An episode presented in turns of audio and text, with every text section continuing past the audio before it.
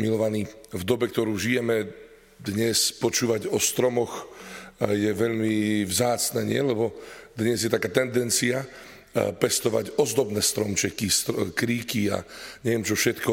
Málo kto si už vysadí doma pred dom nejaké ovocné stromy. Nie? Väčšinou sú to nejaké okrasné veci, niečo, čo na oko dobre vyzerá. A dovolím si povedať, že je to asi trošku aj obrazom toho, ako človek vo všeobecnosti premýšľa. Aby to dobre vyzeralo.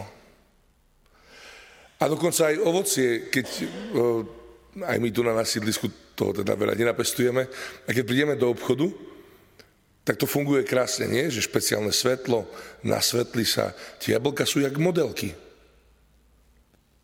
A až doma prídete na to, že vyzerá to dobre, ale až také chutné to nie je.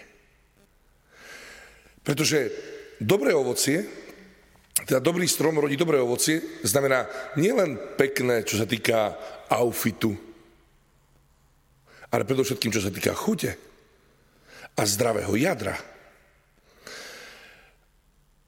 Aby sme neostali niekde v zelovoci, tak je dôležité uvedomiť si, že čo je tým stromom v živote človeka? Kde sa to rodí, to ovocie? Asi pred dvomi týždňami, keď som mal katechézu pri najmenších deťoch v škôlke a pýtal som sa ich, kde sa rodí dobrý skutok. Tak jednému dievčaťu hneď tak vybehla ruka hore, si hovorím, tak som zvedavý. A ona hovorí, no predsa v srdiečku. A nejde tak ani o to odpoveď v tom srdiečku, ako no predsa. Aj malé deti vedia, že predsa v srdci je tá podstata. Srdce je tým stromom, ktoré má rodiť dobré ovocie.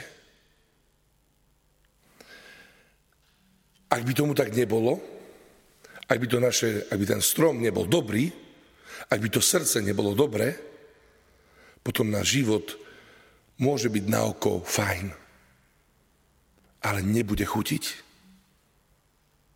A ten náš život má byť chutný. A teraz by sme mohli skončiť a povedať si, OK, stačilo. Ale to dôležité, čo je potrebné dopovedať, je, ako zabezpečiť to, aby to srdce, aby ten strom nášho života prinášal chutné a dobré ovocie. Ja by som si pomohol prvým žalmom, ktorý hovorí, Blažený človek, čo nekráča podľa rady bezbožných a nechodí cestou hriešnikov, ale v zákone pánovom má záľubu a jeho zákone rozíma dňom i nocou. Je ako strom zasadený pri vode, čo prináša ovocie v pravý čas.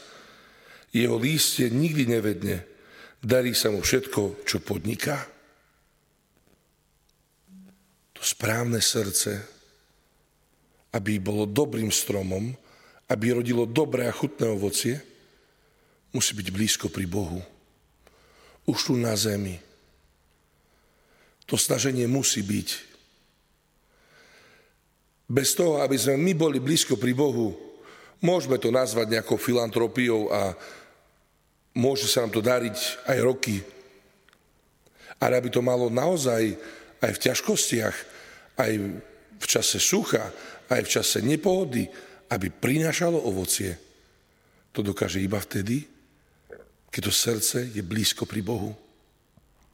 A to, ako srdce dokážeme mať blízko pri Bohu, je aj o tom, že sme tu a teraz. Ale potom je tiež dôležité si uvedomiť pri srdci to, že ono stále musí byť funkčné, stále musí byť pulzujúce, Stále musí byť k dispozícii. Musí mať trvalý postoj, musí stále pracovať. Pre srdce neexistuje prestávka. Pri srdci prestávka znamená koniec. A rovnako to má byť v našom živote. Kedy náš život nemôže poznať prestávku, byť blízko Bohu. Lebo môže nastať to, že sa vzdialíme a nedokážeme sa vrátiť naspäť. Preto až vidíme, že to naše ovocie života možno nie je také chutné, alebo možno nie je tak zaujímavé, alebo možno, že ním ľudia dokonca opovrhujú tým, čo my robíme. Je dôležité ešte bližšie prísť ku pánovi, aby to naše srdce bolo napojené na ňo. Aby nie to, nebola to vysada nás. Každý správny záhradník, keď sa urodí dobré ovocie, tak čo povie? Chvála Bohu, pán Boh požehnal. Aj keď on tam oddrel svoje, pri jarných mrazoch zakrýval, svietil svetla, že by aspoň nejaké také teplo sa vytvorilo a neviem, čo všetko musel robiť. Ale až príde úroda, tak povie, chvála Bohu, pán Boh požehnal. Aj tu jeho prácu. A rovnako v našom živote, to, že my urobíme čosi dobré, to nie je, že ja majster sveta. Ale chvála Bohu, nech je oslavený ten, z ktorého sila pochádza, ktorý je mojou motiváciou, pri ktorom sa snažím byť blízko. Je jasné, že takýto postoj nie je vždy mať jednoduché a preto sme tu na tomto mieste. Preto sme teraz ako stromy pri vode, ktoré chcú načerpať, ktoré chcú cez, to, cez tú Eucharistiu prijať to, čo potrebujeme na premenu vlastného srdca, aby bolo dobrým stromom, ktoré rodí veľkú, dobrú a hlavne chutnú úrodu. Amen. Vypočujte si aj ďalšie zaujímavé podcasty. TV Lux nájdete na deviatich samostatných kanáloch, kde na vás čakajú relácie s pápežom Františkom, kázne, modlitby, prednášky, biblické podcasty, rozhovory, inšpiratívne epizódy na pár minút, svedectvá či podcasty určené pre deti.